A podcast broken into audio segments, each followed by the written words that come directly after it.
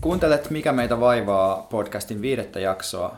Podcastin, jota julkaisee Voimalehti. Mutta hetkinen, mitä on tapahtunut? Miksi puhun Voimalehdestä? Koska viime jaksossa mä puhuin siitä, että me ollaan valmiit myymään itsemme, tai mä oon ainakin valmis myymään itseni hyvin halvalla. No, joku halusi ostaa, eli julkaisemme nyt Voimalehden kautta Mikä meitä vaivaa podcastia. Ja tähän perustelut me lainattiin Antti Tuiskulta, koska Antti Tuisku sanoi, että taas mennään rahan takia, ei sydämen halusta, vaan rahan takia.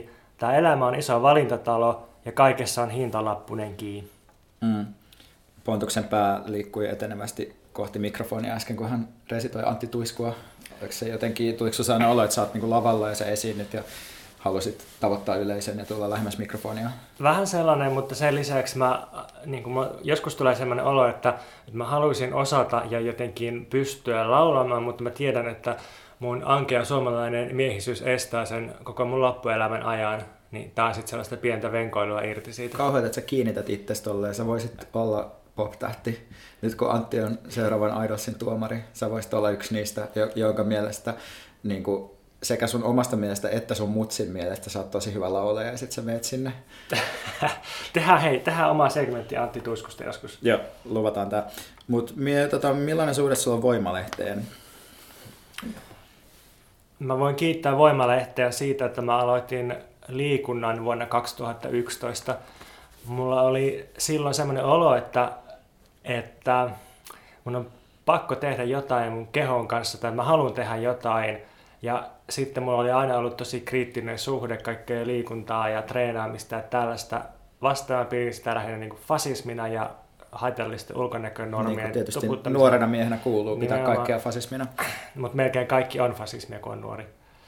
No, niin. Joka tapauksessa... Hyvä pointti. Mä onnistuin kiertämään nämä omat vihamielisyyteni liikuntaa kohtaan sille, että mä ilmoitin voimalle, että ää, jos se maksaa mulle 10 euroa päivässä, niin mä treenaan kuukauden ajan ja kirjoitan siitä semmoisen ison reportaasin, että miltä tuntuu mm. elää tämmöistä aktiivista kuntoilijan elämää kuukauden ajan. Ja sitten mä sain sen jälkeen jotenkin jätettyä silleen niin kuin ainakin puoliksi päälle sellaisen vaihtoehton, että mä aina juoksen välillä ja mm. jotenkin vähän teen jotain keholleni. Ja tämä on siis voimalehden ansiota, että mä olen juosta.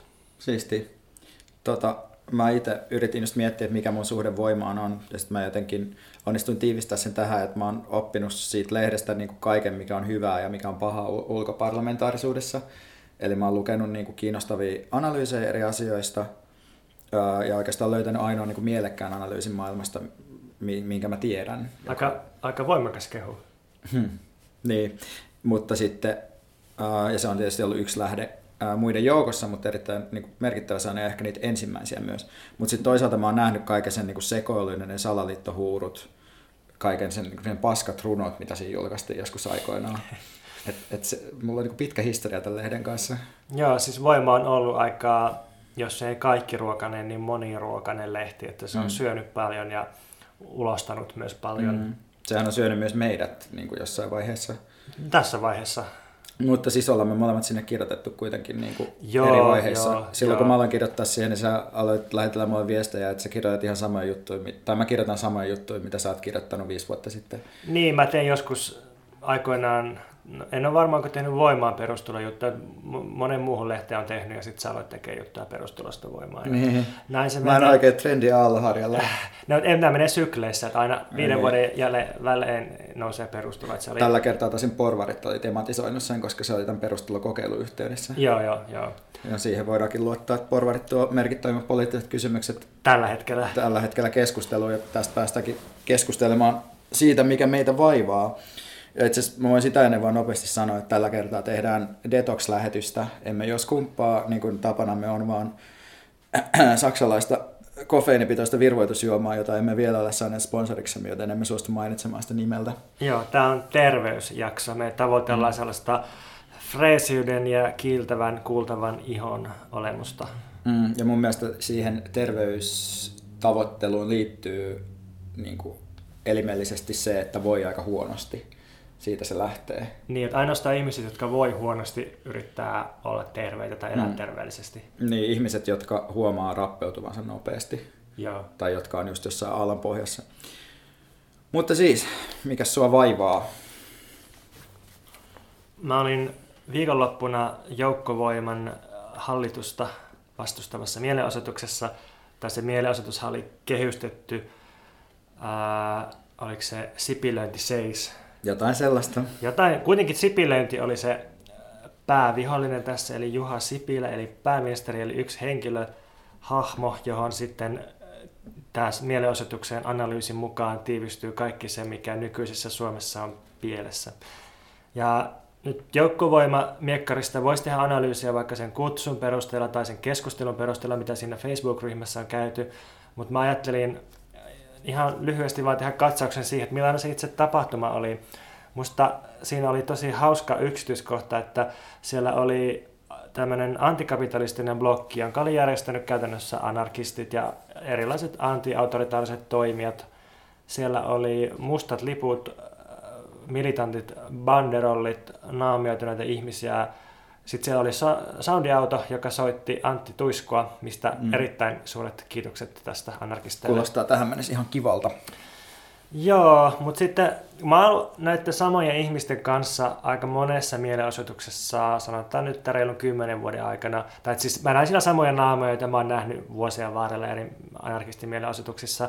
Ja yleensä sitten äh, siellä tällaisten mielenosoitusten tai anarkistiblokkien ympärillä oli valtavat äh, noin tota, melakkapoliisin rivistöt ja siellä mm. on ollut mörköautot ja nykyään kuula-aseet esillä. Tämä on niin uhkan tunnelma. Niin, mutta sitten kun nämä samat anarkistit menee samoilla tunnuksilla ja samoilla huudoilla osaksi joukkovoimaa, niin sitten siellä ei näkään yhtään poliisia. Eli anarkistit onnistuu muuttamaan itsensä totaaliseksi ei-uhaksi ja, ja niin kuin tyhjentämään kaiken kiinnostavuuden itsestään liittymällä osaksi joukkovoimaa. Ja jos anarkistit onnistuu tässä, niin sitten voi miettiä, että eikö eikö tämä niin päde suurin piirtein kaikkeen muuhunkin, mikä liittyy joukkovoimaan. Eli vaikuttaa siltä, että, että edes poliisi, joka yleensä ylireagoi ihan totaalisesti mielenosoituksiin, niin ei pidä mm. joukkovoimaa minkäänlaisena uhkana eikä millään mm. tavalla kiinnostunut siitä. Jos edes poliisi ei ole kiinnostunut mielenosoituksesta, niin kuka sitten on? Mihin se vaikuttaa? Mm. Niin ehkä tuossa niinku, mielenkiintoisella tavalla, jos miettii sitä nimeä, niin, niin tavallaan päästään niinku siihen saakka, että saadaan jonkinlainen joukko kasaan niin kuin erilaisista blogeista, mutta ei varsinaisesti mitään voimaa sen taakse. Se ei toimi sellaisena niin. vaikuttavana voimana. Eli joukkovoima on nyt joukkovailla voimaa. Niin, saa käyttää. Joo. Multa pyydettiin rakentavia sloganeita, kun mä oon haukkunut joukkovoiman sipilöintistrategiaa. Tämä voi olla yksi. Voimaton joukko. Voimaton joukko. Joo, tästä sitten, jos haluaa vetää jonkun laajemman pointin, niin mun mielestä se on se, että jos esittää poliittisia vaatimuksia, niin sitten pitää olla jotain kättä pidempää, jolla myös painostaa näiden vaatimusten puolesta. Ja se ei nyt tarkoita välttämättä lippukeppiä, vai jotain no se, se voi olla lippukeppi, jolla pusketaan poliisia. Yleensä se ei välttämättä kauhean toimiva, mutta se voi olla joskus. Voi se Suomessa olla, täällä ei niin. tee koskaan sellaista. Niin, mutta et politiikkaahan tehdään painostamalla ja pakottamalla, ja puhuminen se voi olla osa sitä painostamista, mutta mm. yleensä siihen tarvii vähän jotain muuta. Jos haluaa tehdä sit politiikkaa ulkoparlamentaarisesti kadulla, niin mm. silloin pitää jotenkin näyttää sitä voimaa. Mm. Pitää rikkoa jotain, siis tarkoitan etupäässä symbolisesti jotenkin. Niin. jos mietitään vaikka, että minkälaista on järjestää lakko, niin lakon ideana on nimenomaan haitata, siis aiheuttaa vahinkoa, toimia jonkinlaisena sabotaasina, mm. tuhota, estää arvonluontia ja tällä niin kuin pakottaa voimakkaasti johonkin mm. suuntaan. Ja ne. mielenosoitukset, niin niidenkin tarkoitus mun nähdäkseni olisi, olisi jotenkin tuoda sitä konfliktia esiin, sitä konfliktia, mikä kytee yhteiskunnassa piilotettuna pintojen alla. Ja jos sitä halutaan tuoda kunnolla esiin, niin sitten pitäisi myös saada se konflikti jotenkin niin kuin todella ilmestymään ja konkretisoitumaan mm. sinne. Niin ja varmaan tähän liittyy sekin, että aika harvassa tilanteessa niin kuin puhe on tavallaan se alarakenne tietyllä tavalla. Että kyllähän niin kuin, jos ajattelee, että kyllä meillä on niin kuin kaikkea niin kuin fitness-puhetta ja meillä on kaikkea työelämäpuhetta, Mutta ei, se ei ole vielä se asia, mikä pakottaa meidät liikkumaan tai pakottaa meidät käymään siellä töissä, vaan siinä on niin kuin erilainen suhde, että ne jotkut niin kuin pakotkin on siellä niin kuin siinä, siinä politiikassa olemassa ja, ne, mm. ja niin kuin se puhe ei yksinään niin kuin saa kauheasti aikaan. Niin, että puhe on aina osa sitä koko mm. se on asetelmaa osa, osa kokonaisuutta, mutta siinä pitää olla joku materiaalinen puoli myös. Joo, joo vaikka puheellakin tietysti on jonkinlainen oma materiaalisuutensa, mutta nyt me, musta tuntuu, että kuulijoita katoaa koko ajan niin kuin vähitellen ne painaa pauseja SoundCloudissa tai iTunesissa, joten pitää olla jotenkin raflaavampi ja kiinnostavampi. Joten mä voin alkaa puhua siis, äh, mikä mua vaivaa, sama asia nimittäin. Mutta vielä raflaavammin. vielä, siis herra Jumala, nyt tulee. Ei vaan siis tota, äh, mua on siis, tai ajattelin puhua jotenkin siitä, että tämän ohjelman nimi, mikä meitä vaivaa, mun nähdäkseni tulee siitä, että me halutaan kohdistaa katse meihin ja siihen, mistä tietyllä tavalla meidän laajasti ymmärrettynä kyvyttömyys tulee, eikä ainoastaan katsoa ulkopuolelle ja löytää vihollisuutta jostain meidän ulkopuolelta. Vaan että niin kuin, ainakin mulla on sellainen kokemus, että me eletään jonkinlaisessa horrostilassa, me ei olla poliittisesti kyvykkäitä, me ei voiteta kamppailuja, ja sitten pitää etsiä niin kuin meistä niitä ongelmia myös, eikä ainoastaan siitä, että on jotenkin niin ovella porvari, että me ei vaan pystytä mihinkään. Ja mun mielestä tapa, millä siitä ei pääse ulos, on sokeasti tukemalla tovereiden projekteja, jos ne on tuomittu epäonnistumaan. Mutta sitten mä silti koen, että kaikki ö, kritiikki, jota mä ö, kaunilla sanoilla ja rakentavasti muotoilen, niin se otetaan aina ensisijaisesti hyökkäyksenä ja halutaan, että kaikkea paskaa tuetaan, koska parempaakaan ei nyt ole. Niin kuin vaikka just tässä, ö, kun mä tähän joukkovoiman sipilöinti tota, tunnukseen kiinnitin huomioon, niin sitten niin kuin aika moni ihminen on ollut silleen, että hei, me kuitenkin oltiin siellä, hei, mä laitoin tähän työtunteja, hei, onhan, me ei me nyt ole mitään parempaakaan, ja sitten mulle tulee vaan sellainen olo, että no, että jos ei ole mitään parempaakaan, niin se ei välttämättä vielä tarkoita, että pitäisi tehdä sitä, mikä on sitä, mitä meillä on. Niin, mä oon samaa mieltä tosta, että se ei tarkoita tota, mutta mä mietin, että, että onhan sitten kolmaskin vaihtoehto, että ei ole pakko tukea, ei ole pakko tyrmätä, mutta voi mm. jättää mm. myös tuomitsematta, mikä on Mm. Siis tämä ei, ei ole mun Tämä on kanta. ihan sama, mitä sä sanoit siitä mun Suomi 100-kritiikistä. Sä et halua, että mä kritisoin asioita. Ei, ei, ei, ei. ei. Nyt mä ajattelin kiinnittää tähän konkreettisesti liikepiireihin. Että, Noniin. että siis mä vaan äh, on kuullut ja huomannut, että, että esimerkiksi Saksassa niin suurella vaivalla erilaiset liikkeet, siis sekä, sekä maltilliset että radikaalit liikkeet on päässyt jotenkin sellaiseen sopimukseen keskenään, että, tai sellaiseen käytäntöön, että mm et sanotaan vaikka, että on mielenosoitus, jossa on jotain mustablogin anarkisteja, jotka menee tuhoamaan autoja ja sitten siellä on joku maltillinen kansalaisjärjestö. Niin sitten mm. kansalaisjärjestö, niin se, se ei mene tuomitsemaan näitä mustablokkilaisia, ei se mm. tuekaan niitä, mutta et se, et ainakin jätetään tuomitsematta, että jos joku mm. mokaa, tekee jotain typerää, niin mm sun ei tarvitse tuomita sitä, mutta ei tarvitse tukea sitä. Että, niin kuin, et, koska mm. se tuomitseminen varmasti tehdään, joku varmasti tekee sen. Niin. Mutta siis tämä nyt koskee vain julkista keskustelua. Joo, joo, tämä meni vähän ohi siitä, koska sä oot esittänyt sisäistä kritiikkiä. Niin, ja mä tavallaan esitin sen myös yleisenä huomiona niin kuin siitä, että, mitä, tai, että mä en yrittänyt myöskään niin kuin kehittää varsinaisesti tätä joukkovoima-juttua. Niin. Että se en mä näe sitä niin kuin siinä mielessä mun projektiksi, vaan että mä vaan huomaan, että, että, että jos jotain asioita tehdään ympärillä, mihin niin kuin munkin toverit niin kuin investoi energiaansa, niin sitten musta on jotenkin ihan niin kuin kiinnostava keskustella siitä, että mitä on tehty. Että tavallaan mun mielestä se, että tekee jotain julkista toimintaa, niin Joo. niin siihen liittyy se, että sä valmistaudut myös siihen, että sitten jotain keskustelua. Joo. Kyllä mä siis tiedän myös, että ihmiset suuttuu tuollaisista ja niin kuin, mä toimin suht hyvin sellaisena likasankona kyllä. Ei siinä mitään, enkä, enkä aio siis uhriutua tässä, koska oma vika. Mutta siis saisiko ihan lyhyesti mm. kuulla tiivistetty, että mikä se sun kritiikki joukkovoimaa kohtaan oli? Öö, no ei joukkovoimaa kohtaan, vaan sitä, että, että mielenosoitus fokusoi äh, niin kuin päätunnuksensa Juha Sipilään ja Juha Sipilän niin tekemiseen kiinnittää ikään kuin yhteen poliitikkoon jonkun sellaisen politiikan, mitä kuitenkin tehdään yleiseurooppalaisesti, on tehty Suomessa aika kauan, on tehty myös vasemmistopuolueiden tuella. Mm. Että se on kaikki mun mielestä jotenkin samaa jatkumaa ja me ei voida jotenkin niin kuin se, että, että, ei, okei, että niin kuin sekin, että sen yrittäisi kiinnittää johonkin puolueisiin olisi niin kuin jotenkin ok, mutta kun ei, ei, niin kuin sekään ei tavallaan oikein riitä. Että se koko lähtökohta että, että ne herrat siellä jotenkin pilaa meidän köyhien aseman, niin siinä musta mm. rakennetaan jotenkin ihan vääränlaista poliittista subjektia ja jotenkin koko se konflikti ymmärretään jotenkin mun mielestä tosi kummallisesti. Jos se ymmärretään kummallisesti tai rakennetaan väärin, niin mitä sitten seuraa tai mikä on se ongelma? Mm, siis... Me ollaan tehottomia. Joo, joo, joo. Ei saada aikaa mitään. Onko tämä vähän niin kuin joku oppitunti?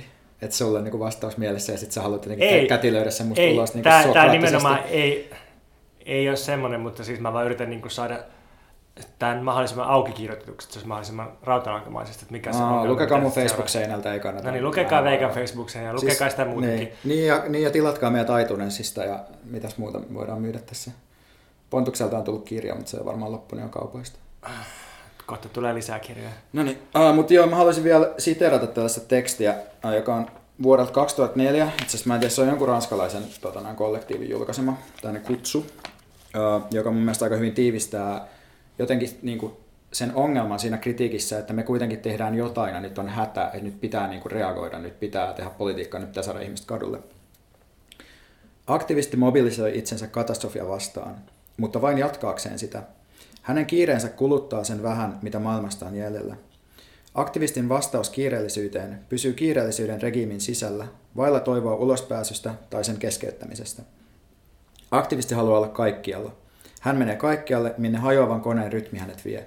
Kaikkialle hän tuo mukanaan käytännöllisen kekseliäisyytensä, katastrofin vastustuksensa juhlivan energian.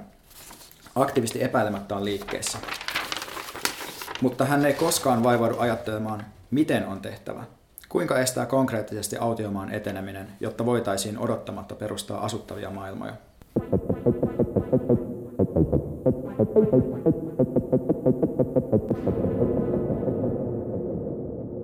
Tulevaisuus on peruttu.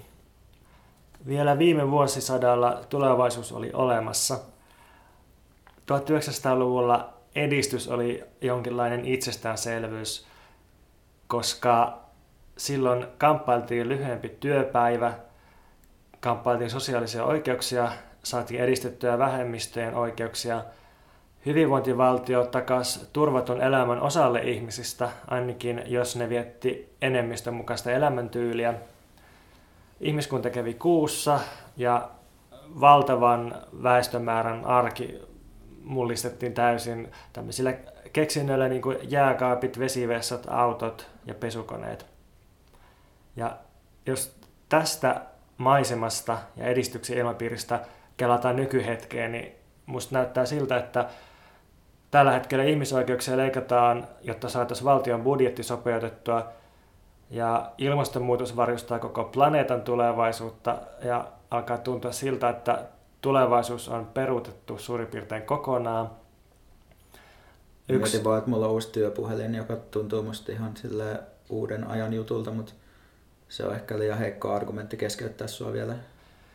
Muuttaako se uusi työpuhelin sun arkea niin paljon kuin jääkaappi, vesivessa, auto tai pesukone? ei, ei muuta. No, niin. Ole hyvä. Argumentti kumottu. no niin, seuraava. Siis 1800-luvulla porvaritkin piti aika selvänä, että kapitalismi on niin epävakaa ja tuhoisa järjestelmä. Se aiheuttaa niin paljon mullistuksia ja ristiriitoja, että kyllä se ennen pitkään romahtaa. Ja mm, siinä vaiheessa kapitalismi ei ollut mikään ihan hirveän, hirveän vanha keksintö, vaikka satoja vuosia olikin Euroopassa kehittynyt. Ja nyt sitten, nyt sitten edes kapitalismin vastustajat ei oikein uskalla uskoa siihen, mm. että tällainen yhteiskuntajärjestelmä voitaisiin korvata jollain toisella. Mm. Ja sellainen kulttuuritutkija kuin Mark, Mark Fisher on nimennyt tämän poliittisen mielikuvituksen näivettymisen kapitalistiseksi realismiksi. Ja tota, se Fisher kävi yhden toisen tyypin kanssa tämmöisen dialogin taannoin, jossa se musta esitti tämmöisen hauskan lähihistorian siitä, että, että miten niin se on totaalisesti tapettu poliittinen mielikuvitus. Et mehän tiedetään, että Margaret Thatcher sanoi vuonna 1980 nämä kuuluisat sanansa, että there really is no alternative, että ei ole vaihtoehtoa siis kapitalismille. Mm. Ja tästä tuli konservatiivien iskulause. Niin Silloin tässä, tässä että ei ole vaihtoehtoa, niin kyse oli siitä, että, että brittioikeistolaisten mielestä uusliberalistiselle kapitalismille ei ollut mielekästä vaihtoehtoa. Siis mm. vaihtoehto sinänsä oli olemassa, niin kuin, kyllähän mm. vaikka mitä kokeiluita, ja oli reaalisosialismi ja neuvostoliitto, mm. mutta pointti oli siinä, että, että ne ei ole mielekkäitä. On vaihtoehtoja, mutta ne ei ole ok. Mm. Ja sitten kun 17 vuotta myöhemmin Tony Blairin Labour nousi valtaan, 97, mm. niin siinä vaiheessa oltiin tilanteessa, että ei ollut, ei ollut tota, todellisia vaihtoehtoja enää olemassa, eikä niitä ollut mahdollista edes kuvitella enää. Ja mm. oikeastaan siitä lähtien me ollaan oltu sellaisessa horisontissa, että ainoa niin sanotusti järkevä tapa tehdä politiikkaa on leikkaaminen, kiristäminen, kontrollointi ja kurinpito. Ja näitä asioita tuottava, tuottavat mekanismit on oikeastaan sementoitu arkijärjen lisäksi talouspolitiikan perusteisiin. Ja kaikki muu politiikka perustuu talouspolitiikkaan. Ja mä pyysin sua pitää taukoa, että mä voin keskeyttää sut, mutta sä estät mua. Nyt mä pidän tauon. Hyvä, koska tota, mä haluaisin vaan niinku kysyä, että onko toi, onks, voidaanko sun mielestä puhua siitä, että kapitalismi katoaa, ää, se muuttuu niinku vedeksi kaloille tietysti mielessä vähän samalla tavalla kuin niinku vaikka internet ei ole enää erillinen asia, minne mennään, vaan se on vain joka paikassa meidän ympärillä, eikä me oikeastaan pystytä enää ajattelemaan niin ei-internettiä kun jos ajattelee, että vaikka 1800-luvulla keskusteltiin kapitalismista, tai 1900-luvulla pystyttiin jossain määrin keskustelemaan vielä kapitalismista, koska oli olemassa jotain, jotain muuta, tai, ja nyt me ei enää oikeastaan pystytä puhua siitä, ja niin kuin ylipäätään niin kuin oikeastaan musta tuntuu, että kaikki analyysit, missä mainitaan kapitalismi tai edes uusliberalismi, niin ne järjestää niin kuin, uh, tuomitaan niin kuin hourailuna, että et ikään kuin kapitalismi olisi joku asia, joka on edes olemassa, että meillä on vaan niin kuin talous, mun mielestä me pitkään elettiin tuollaista kautta. Tai se oli, se oli just tämä tää, tota, äh, Tony Blairin ja Thatcherin kausi, jolloin, mm. jolloin kapitalismista lopetettiin sitä puhuminen.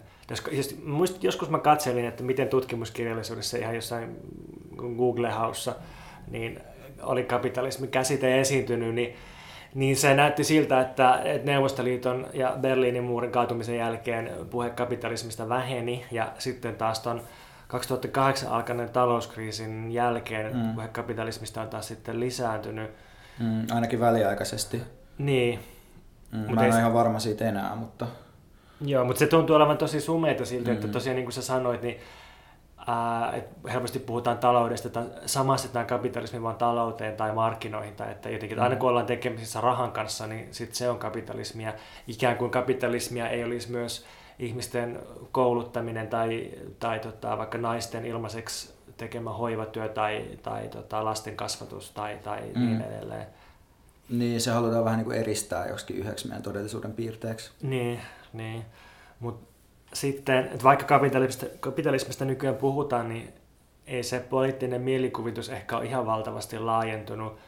Et, no eh, ehkä, niin kuin, ehkä on lievästi jotain toivonpilkahduksia tai, tai, tai enkä, jotain Enkä mä vienyt sun ränttäysenergioita Ei, mä, mä, mietin, että miten mä kaaran tästä niin kuin tähän, mm. tähän niin kuin popkulttuuriin, jossa mun mielestä näkyy näkyy se, että miten poliittinen mielikuvitus on teurastettu. Mm.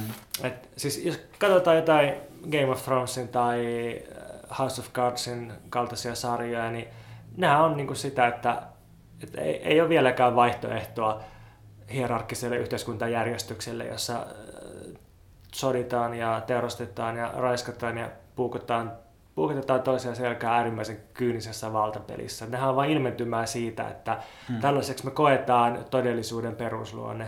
Onko, se sellainen taidekäsitys, että, että tätä taide heijastelee alarakennetta jotenkin tiedostamattomasti? Mä en usko mihinkään ala- tai ylärakenteisiin, mutta... Niin mä kiusaan sua. Mutta mä, mä uskon, että, että niin kuin taide on ilmentymään siitä ympäristöstä jollain tavalla. Missä taide heijastelee yhteiskunnallisia oloja. Voi helvetti. Ei mitään, se on ihan, ihan Mut siis, hyvä.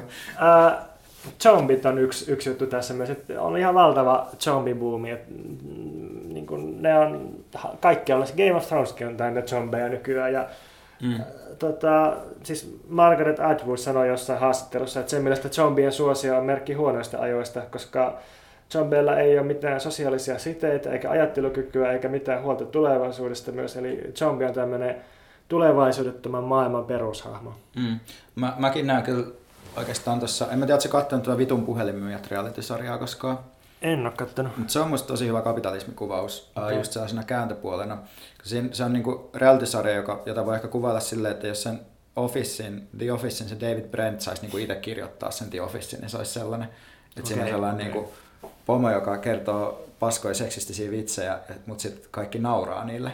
Että siinä ei ole mitään sellaista niinku tragiikkaa tai tragikoomisuutta. Ja sitten se tavallaan se koko juttu perustuu silleen, että ne tekee niinku paskaduuneja ja dokaa koko ajan. Ja sitten ne niinku silleen saa tosi vähän rahaa, mutta sitten ne niinku elää onnellista elämää. Jotenkin semmoista vaan niinku että se on sellainen tietynlainen niin kuin fantasia sellaista kaiken niin kuin helvettiin heittämisestä. Ja Okei. sellaista, niin kuin, että voi jotenkin niin kuin selvitä, että ei kuitenkaan niin, että lopettaisi työt, mutta voi selvitä niin kuin tekemään töitä vähän miten sattuu ja saada sen verran rahaa, että voisit vetää itsensä niin kuin huonoon kuntoon jossain niin kuin Espanjassa. Niin, niin mutta onko tämä vähän niin kuin porvareiden kuvaukset työläisistä, että ne on niin yksinkertaista ja onnellista kansaa, joka tyytyy vähän ja elää vaatimatonta elämää? No ei se vaatimatonta kyllä ole, että se on musta enemmän semmoista niin yltiöpäistä. Okei, sellaista okei. No, mutta se niinku kuulostaa ihan hyvältä. Joo, tavallaan. no tavallaan joo, siis se on, ilmeisesti ongelmat siinä tietenkin on, mutta, mutta siinä on jotain musta vetoa vaan, minkä takia mä huomaan katsoa niistä uudelleen ja uudelleen ja olevani silleen, että oispa kännissä. Joo, mutta siis mun mielestä olisi kiinnostava tehdä luettelo, tai ihan, ihan vain siis semmoinen niin luetteloanalyysejä siitä, että minkälaisia fantasioita kapitalistinen populaarikulttuuri tuottaa erilaisista tiloista, jossa Niin joku... paon tiloista tai...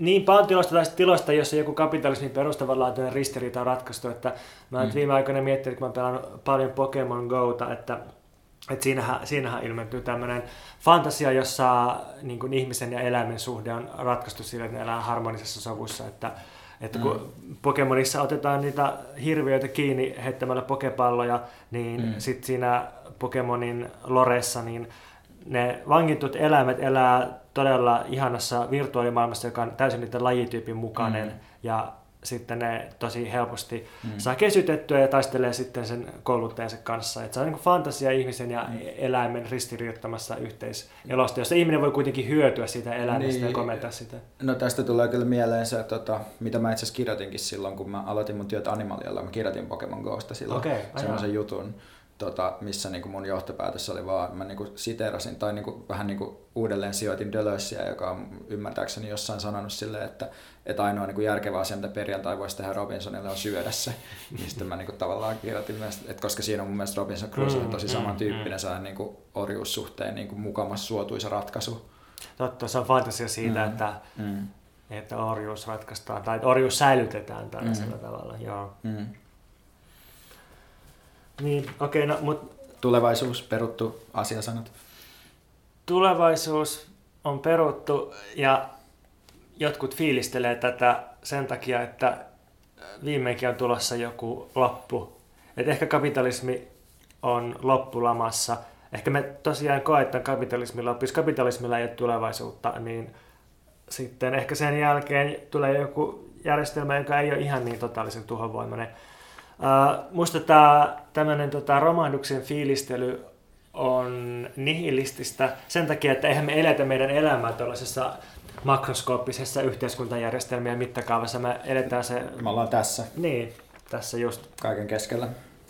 Ei missään tulevaisuudessa tai edes missään niin kuin romahduksen jälkeisessä. Niin, Me ei olla post-apokalyptiksessä, post-apokalyptiksessa, vaan me ollaan just tässä. niin sen takia tämmöisen arjen mittakaavassa optimismi siitä, että kapitalismi Mm. romahtaa, niin se tuntuu viimeiseltä ripaskalta uppaavan laivan kannella. Mm. Mä oon kyllä jotenkin miettinyt tätä, kun, uh, kun sulla on tämä tulevaisuuden perumiskela, että, että miten uniikki tämä tilanne niin kuin lopulta sitten on, koska musta tuntuu, että ihmiskunta on aina jossain mielessä elänyt niin tuhon ja kuoleman varjossa. Että on niin kuin rutto, maailmansotia, kylmää sotaa. Et mä en tiedä, että onko se sitten joku tällainen niin kuin kehitys, tai se on niin kuin 60-lukulainen uh, poliittinen subjekti, joka on kuollut oikeastaan, eikä jolle, jolla joku tietynlainen ajatus tulevaisuudesta, vai mikä se on, niin kuin mikä on peruttu. 60-lukulainen tai, tai 1910-lukulainen tai 1880-lukulainen. Mutta eihän ne ole samoja subjekteja.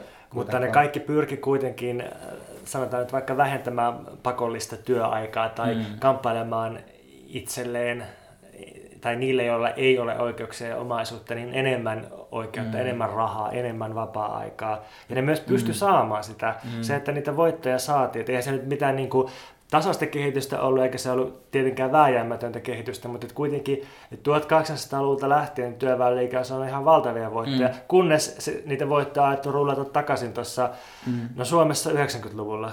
Mm. 90-luvulta alkaen. Siitä lähtien työväenliike on käynyt torjuntotaistelua Niin. ja niin kuin, yrittänyt pitää saavutetuista etuuksista kiinni, mutta ei ole onnistunut edes siinä. Saatiin, että olisi onnistunut jotain uutta voittamaan. No niin, kun mä jotenkin, jos mä mietin tätä, niin kuin, mä, mä siis, äh, no siis tavallaan voi ajatella, että ne kaikki niin kuin nämä massatyöläinen ja sitten tieto, tai joku tämmöinen 60-lukulainen, ehkä sekin oli vielä massatyöläissubjekti, mutta sitten siihen yhdistyi myös tämä koko niin kuin opiskelija liike ja sen niin kuin, tavallaan sellainen niin kuin sen tuoma joku energia ja toivo.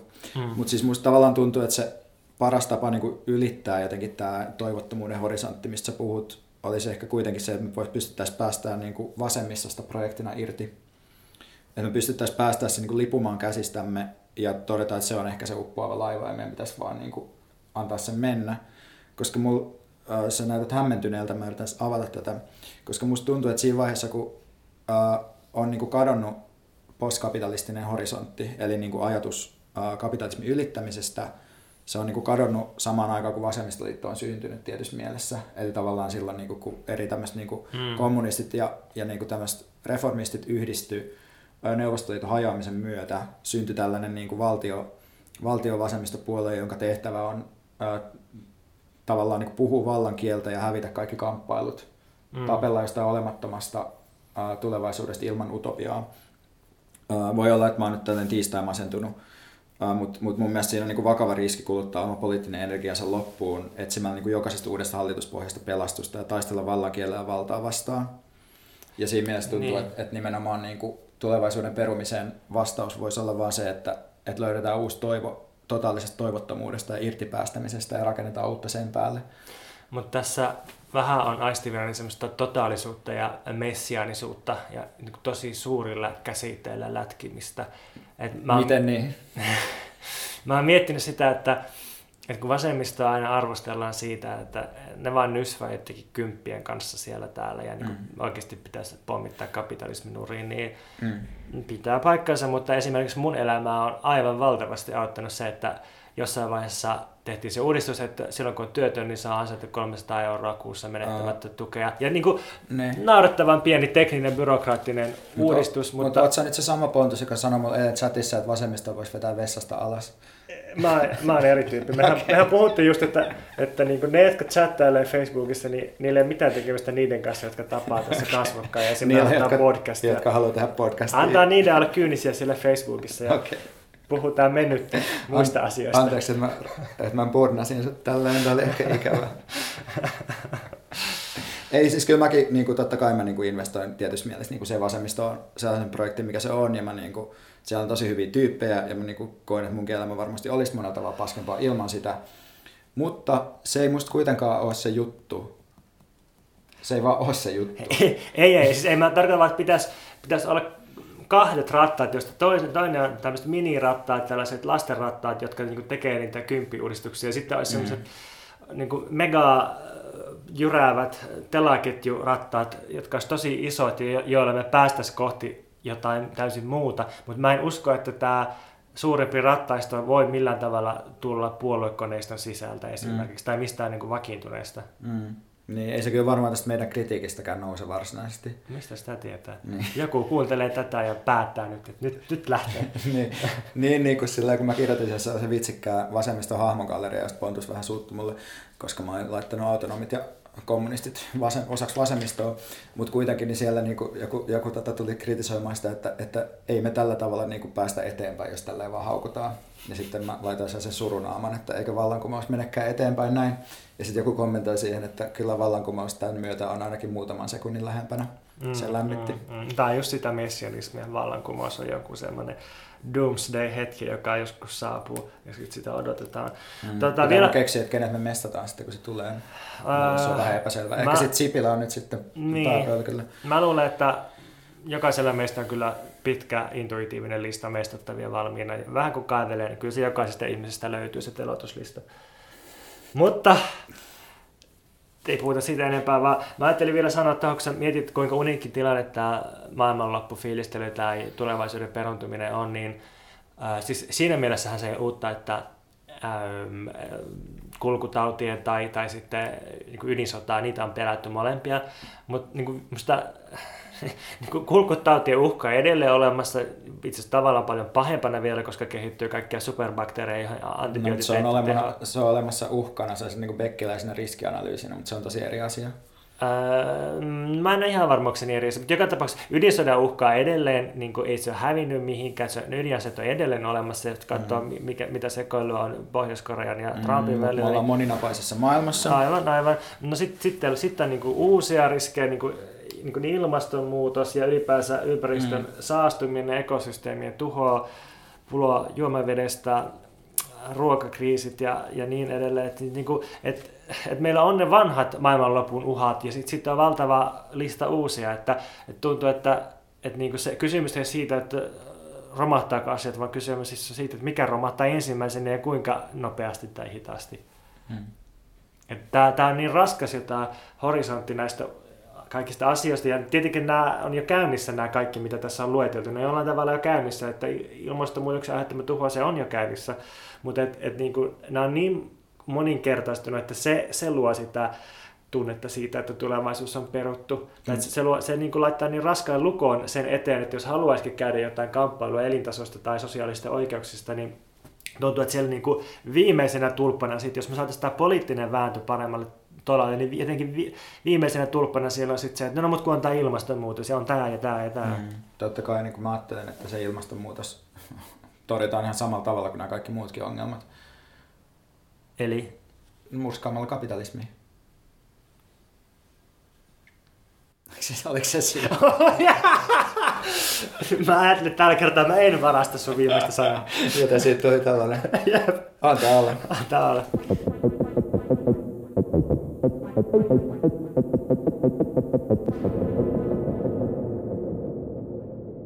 Meille on esitetty lukijatoive siitä, että me keskusteltaisiin tällaisesta asiasta, että miten oudolta tai jännittävältä tuntuu tutustua uusiin ihmisiin yli kolmikymppisenä, tai miten vaikea on niin sanotusti tässä iässä tutustua uusiin ihmisiin. Onko se? Mä koen, että tämä on mun lähipiirissä, joka kolmikymppistyy aika nopeita vauhtia, niin on ihan tunnistettu ongelma kyllä, että, että jos ei ole enää sellaisia jaettuja juttuja, että ei ole tiettyä porukkaa, eikä käy baarissa tai opiskelee, opiskelee niin sit, sit niin kuin, ei tapaa enää uusia ihmisiä. Mm. Sitten, kun sitten tapaa niitä vanhoja, ehkä kahden kesken, ehkä joskus niiden kautta tapaa jonkun, mutta, mutta että mikä on semmoinen iso konteksti, semmoinen iso yhdistävä juttu, missä tapaisi paljon uusia ihmisiä? Niin, mä en tiedä, niin kuin, missä me ollaan tämän kanssa, koska musta tuntuu, että mun, niin kuin molemmilla vanhemmilla on vähän se, että niillä ei kauheasti just ole ollut niin kuin, kavereita. Okay. Ja sitten musta tuntuu, että tämä on itse asiassa aika monien niin kuin, niin kuin tuttujenkin vanhemmilla vähän niin kuin sama juttu. Että, mm. siellä, niin kuin, että siellä 90-luvulla kotona on oltu niin kuin yksin. Ja mm. sitten musta tuntuu, mm. että mulla nyt elämä on kuitenkin pikkusen erilaista. Ja sitten mä en oikein tiedä, että mihin, mihin se niinku perustuu. Et mä oon ajatellut, että me eletään jotain suurta niinku ystävyyden aikaa, mutta onko mä ihan niinku väärässä tässä? Eläks mä vaan jotain suurta ystävyyden aikaa? Mitä sä tarkoitat tällä ystävyyden ajalla? No, että et sillä, että äh, perhesiteet korvautuu sillä, että on vaan niinku loputtomasti kavereita. Niin, voisiko ajatella myös, että, että ihmisillä on kauheasti sotkuja parisuhteessa tai laajemmin romanttisissa suhteissa, mutta että sit ystävyyssuhteet on, niin kuin, ne, ne on ehkä tasapainoisempia. Niin mä ajattelen vaan, että niitä on, niin kuin, että niitä on tai että niitä on paljon tai niihin panostetaan, niitä, niistä ajatellaan, että ne on tärkeitä, ihmiset ymmärtää ystävyyden merkityksen joo, joo, jotenkin joo. paremmin. Mutta sitten mä en tiedä, että on varmaan jotenkin tosi tällaista, niin kuin, riippuu tosi paljon jotenkin, että missä ollaan. Ja... Niin, mistä piireistä. Mutta, ja kyllä mä Jos me oltaisiin että... omaa luokkaa, niin me oltaisiin luettu joku artikkeli tähän liittyen ennen tätä keskustelua. Niin, niin, me oltaisiin asian tuntevia ja tiedettäisiin jostakin jotain, että me vaan spekuloidaan. Me kehuttaisiin toisiamme. Niin, niin, me ehkä haukutaan toisiamme liikaa. Mä puhuin siitä muuten just, että mun pitäisi kehua sua enemmän. Ai jaa, Koska missä sä puhuit siitä? Oh, yhden mun kaverin kanssa. Okei, okay. siis että sun pitäisi tässä niin podcastissa Ei puhua. vaan, siis mun pitäisi ylipäätään kehua sua enemmän. Musta siis... sä oot kehunut mua aika paljon. Onko? Koska mä, niin kuin, mä ajattelen jotenkin, että mun on vaikea kehua miehiä, että, että jotenkin, että mä helposti niin kuin, ajattelen, että ne just, niin kuin mä kirjoitin sulle, mä pelkään, että sä nielet mut. Vähän oudosti ilmasta, mutta silleen, että, joo, joo, että joo, jotenkin, okay että et, niinku miehet on automaattisesti musta uhkaavia, niin sitten on myös vaikea kehua niitä. Munkin mielestä miehet on, on kyllä lähtökohtaisesti uhkaavia, mutta jotenkin kyllä, kyllä mulla on helppo kehua hmm. kaikkea, musta tuntuu niin. kaikkea. Mutta ihmiset on ehkä huonoja myös ottamaan kehuja vastaan, ehkä se ongelma on myös siinä. Hmm. Me jouduttiin tosi sivupoluille tästä itse kysymyksestä ehkä, vai jouduttiinko?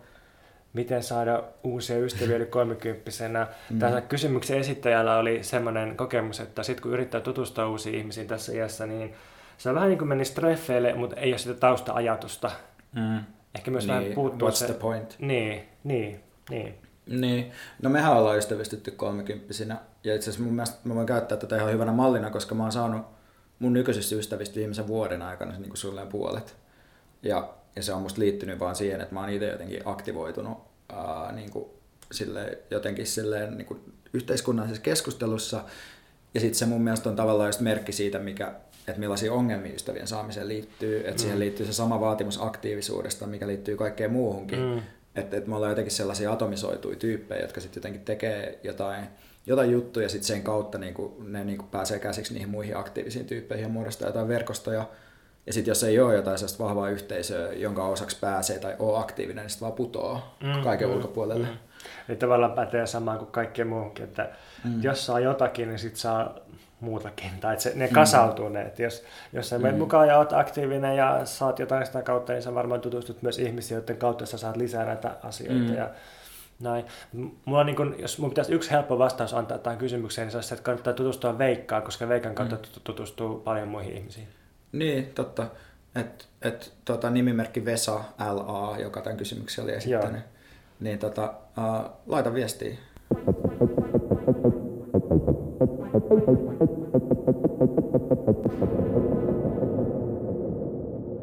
Mä törmäsin tota Facebookissa jokunen päivä sitten tällaiseen ö, vegaanitapahtumaan, jonka nimeä nyt ei sinänsä ole kauheasti väliä, mutta se oli kuitenkin tällainen, ö, näytti vähän niin kuin mielenosoituksen tyyppiseltä jutulta.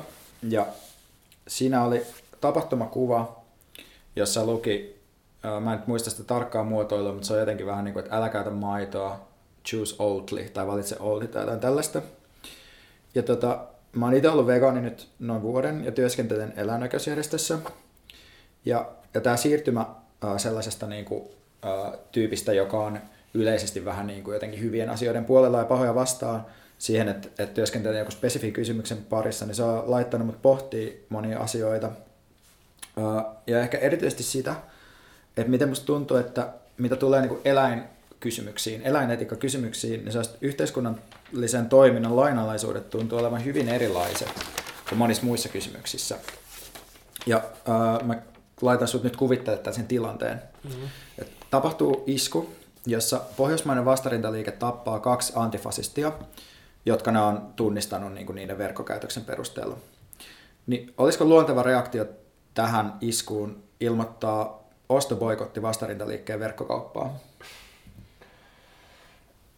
jos, no, jos ilmoittaisi ostoboikotin sinne, niin sitten se itse asiassa se ei olisi, niinku, se ei olisi vain niinku tehoton niitä kohtaan, vaan se jollain tavalla tunnustaisi ne paljon isommaksi kuin mitä se olisi. se olisi, mm. se olisi niinku yksi huonoimpia mm. mahdollisia reaktioita varmasti. Joo. No kiva, että sä vastaat noin. Tämä analogia ei nyt ole ehkä kauhean hyvä, niin kuin analogia harvoin on, mutta, mutta se on musta silleen mielenkiintoinen, että on kuitenkin käytännössä niin kuin eläinaktivismin tunnetuin ja yleisin muoto. Mm. Että ihmiset ilmoittaa, että minä olen vegaani, eli en, en niin kuin, että sanoudun irti tästä teollisuudesta kuluttajana, mm. ja sitten se niin kuin riittää. Ja tämä ei ole musta niin kuin tyypillinen reaktio, joka me hyväksytään silloin, jos puhutaan jostain niin kuin erilaisista niin kuin ihmisoikeuskysymyksistä tai yhteiskunnallisista kysymyksistä. No, mä nyt sanoudun tästä niin kuin irti kuluttajana ja sitten katsotaan, mitä tapahtuu.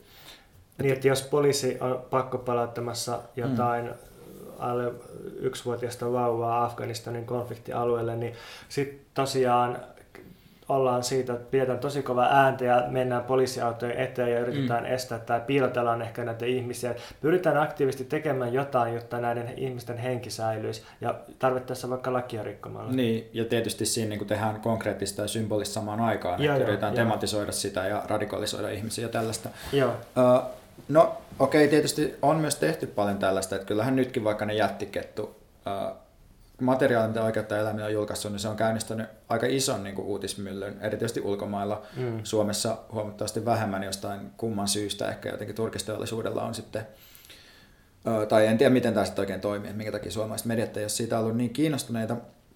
Mutta joka tapauksessa tuntuu, että et, et, tota veganismi tai niin kuin, eläin, eläinkysymys, että siihen vaan suhtaudutaan eri tavalla. Ja sitten se on jotenkin laittanut niin kuin pohtimaan mulle myös niin kuin kysymys tällaista niin kuin liittolaisuudesta, jota niin kuin edellytetään ää, silleen, että jos, jos sulla on jotain tiettyjä etuoikeuksia, niin silloin ää, voidaan katsoa, että sulla on velvollisuus tukea niitä, niitä tota, joilla ei ole niitä samoja etuoikeuksia, niin kuin, että meillä me ollaan niin kuin monessa mielessä aika, aika, aika onnekkaita niin kuin tässä, tässä suhteessa, että meillä on paljon etuoikeuksia, joiden takia me, meillä on niin kuin tiettyjä velvollisuuksia mulla ja sulla mm. ää, niin kuin olla, olla niin kuin rodullistettujen ja olla niin kuin, mm. ää, muiden sukupuolten ja, ja niin kuin, ää, esimerkiksi vammaisten ja tällaista mm. niin kuin puolella mm. ja, ja jeesaa parhaamme mukaan. Mutta sitten musta tuntuu, että tätä niin kuin, että, että mä näen tosi vähän niin kuin sellaista niin kuin liittolaisuutta, mitä tulee sitten taas niin kuin tuohon eläinkysymykseen, että se on jotenkin se on musta jännää sille, että se on jotenkin niin kuin erilainen subjektius, se eläimyys. Että se, no siis nimenomaan niin. siitä se musta johtuukin, että, mm. että sanotaan vaikka, että halutaan, jos me valkoisina tyyppeinä haluttaisiin jotenkin olla solidaarisia rodullistettuja kohtaan, niin sitten me voidaan yrittää jotenkin nostaa niiden ääntä esille tai jotenkin mahdollistaa sitä, että ne itse pystyy järjestäytymään mm. paremmin. Mutta miten tehdä vastaava liittolaissuhde eläinten kanssa? Niin, ja ei, ei sitä tietenkään voikaan tehdä, eikä, eikä siinä ole kyse niinku samasta asiasta tietysti, tietyllä tavalla. Mutta siinä on kyse äh, kuitenkin mun mielestä niinku, osittain niinku historiallisista syistä tunnistamattomaksi jääneestä niinku, äh, tai tunnustamattomaksi jääneestä jääneistä oikeuksista. Ja, ja sitten niin kuin, jos niin kuin sillä edelleen käydään keskustelua, ja kyllä se, niin kuin, siinä varmasti tapahtuu jotain, mutta se on musta vaan jotenkin, että se, siinä häiritsee mua, niin kuin, no toisaalta just se, että se on niin kuin, vähän niin kuin paitsi se kysymys, mutta sitten toisaalta myös sellainen isompi asia siitä, että miten tietyt kysymykset on tavallaan muodissa ja toiset ei. Et kun yksi, yksi eläinaktivisti on valittanut mulle toistuvasti siitä, että miten tilakuvaukset ei enää saa huomiota, koska se mm. materiaali on niin normalisoitunut. Mm. Ihmiset on nähnyt sen miljoona kertaa. Ja sitten jos seuraa jotain yhteiskunnallista blogosfääriä, niin eipä ne, niin kuin, eipä niin kuin ne eläinjutut silleen kauheasti siellä näy. Ei, mm. ne, ei, ei se vaan ole sellainen kysymys. Mutta sama koskee myös ilmastoa. Et jos me ajatellaan niin kuin tätä tulevaisuuden peruntumisen ajatusta, niin ilmasto kuitenkin on, tai ilmastonmuutos yksi merkittävimmistä tämän niin kuin kokemuksen lähteistä, jotka aiheuttaa sen kokemuksen. Ja samaan aikaan ilmastoliike on Suomesta kuollut. Et ei, en mä, mm. niin kuin, mä en tiedä, mitä, niin kuin, että mitä mä voin tehdä tavallaan sen suhteen. Et, et paitsi, paitsi tehdä sitä niin kuin väsynyttä kuluttaja-aktivismia, mikä nyt mm. jotenkin ei ole oikeastaan mitään. Tähän äh, kuluttaja-aktivismin arvosteluun, niin mä ajattelen sellaista jakoa, että voidaan puhua toisaalta aktivismista, eli Eli että vaikutetaan poliittisesti tai ainakin yritetään vaikuttaa. Ja aktivismiin liittyy yleensä se, että on joku päämäärä ja sitten on jotkut keinot, joilla siihen pyritään. Ja että aktivismi on jotain, mihin liittyy konflikti selkeästi. Mutta sitten sit on myös etiikka tai eettinen suhtautuminen, joka on sitten jotenkin ähm, niin itsestä huolehtimista tai itsen työstämistä tai niin kuin sellaisen elämän muodon kehittämistä, jossa pystyy elämään itsensä kanssa. Ja musta tuntuu, että et, et veganismi tai eläinten kuluttamatta jättäminen on enemmän etiikkaa kuin aktivismi. Että se on vain sitä, mietit, että miksi mä en osta tai syö jotain naudanlihaa, niin, niin ei, ei niin en mä ajattele, että, että sian tai broilerin tuotanto Suomessa loppuu sillä, että mä en tue sitä rahallisesti, mm. vaan mä ajattelen, että se on mulle tapa, pieni tapa jotenkin selvitä järjissäni itseni kanssa sitä, että, että mä en, niin tähän väkivaltaan mä en ole ihan niin suoraan mm. osallisena. Ja kyllähän se tavallaan, jos ajattelee niin kuin sellaista mikropoliittista äh, tapahtumista tai sellaista, niin kuin sellaista tasoa äh, meidän arjen käytäntöjä, niin kyllähän se, niin kuin, että että muuttaa jotain omia arjen käytäntöjä, niin kyllähän silläkin on niin kuin jotain vaikutusta, tai että se, se, se niin kuin musta tuntuu, että se, se on niin kuin yksi tapa jotenkin, mikä voi syöttää siihen sun johonkin politiikkaan, mitä sä teet. Mutta se ei itsessään vielä ole sitä politiikkaa. Joo, joo, mutta ehkä mä just näin tämän niin kuin omankin äh, menneisyyden kannalta sillä, että kun kiinnostui nuorena politiikasta, halusi tehdä jotain, niin sitten tuntuu, että ensimmäiseksi piti muuttaa jotain konkreettista itsessään. Että, mm. et, no se oli se, että lopetti lihan syömisen ja sit seuraava askel tässä porttiteoriassa oli sit se, että että meni listeröimään jotain äh, kadunvaltaisjulisteita ja niin kuin, mm. sitten tunsi, että nyt on niin kuin jossain tiellä ja kohti liikkuu jotain kehitystä ja niin. sitten sit niin kuin oli ehkä mahdollista alkaa tekemään jotain muuta. Ja niin. mä luulen, että tällä, tällaisen niin kuin itsensä työstämisen kannalta niin kasvissyönti voi olla aika tärkeä juttu. Mm. Mutta mä en usko, että lihan tuotanto loppuu tai kääntyy jyrkkään laskuun ennen kuin sitä pakotetaan tosi voimakkaasti. Että siis täytyy mm. kieltää lihan tuottaminen ainakin suuressa määrin ja täytyy, niin kuin, siis täytyy mm. estää ihmisiä tuottamasta ja mm. ostamasta lihaa. Ei se niin kuin vapaaehtoisella kulutuksella mm. kyllä lopu. Niin, ja, ja jotta tässä ei tule väärinkäsityksiä, niin mun pointti ei ole se, että ihmisten ei pitäisi olla vegaaneja, vaan niin mm. ehdottomasti kannustan siihen, mutta mun mielestä tavallaan se, että mä kannustan siihen on kuitenkin sitten taas politiikkaa enemmän kuin etiikkaa, mm. vaikka se on aika kevyttä sellaista, mutta et, et ehdottomasti jaan tuon näkemyksen, että et se niin kuin mitä varsinaisesti tarvitaan on nimenomaan se jonkinlaisen niin kuin, voima- ja pakkojen rakentamista. Niin, että kuluttaja-aktivismi on täysin riittämätöntä. Niin, ja tämä nyt on tietysti banaali pointti, mutta mä vaan niin olen jotenkin viime aikoina pohtinut sitä paljon, että minkä takia me yhdessä, yhdellä alueella hyväksytään se ja muilla alueilla ei hyväksytä. Mm. Tulisi paska loppu. Banaali loppu banaalille asialle. Thank you.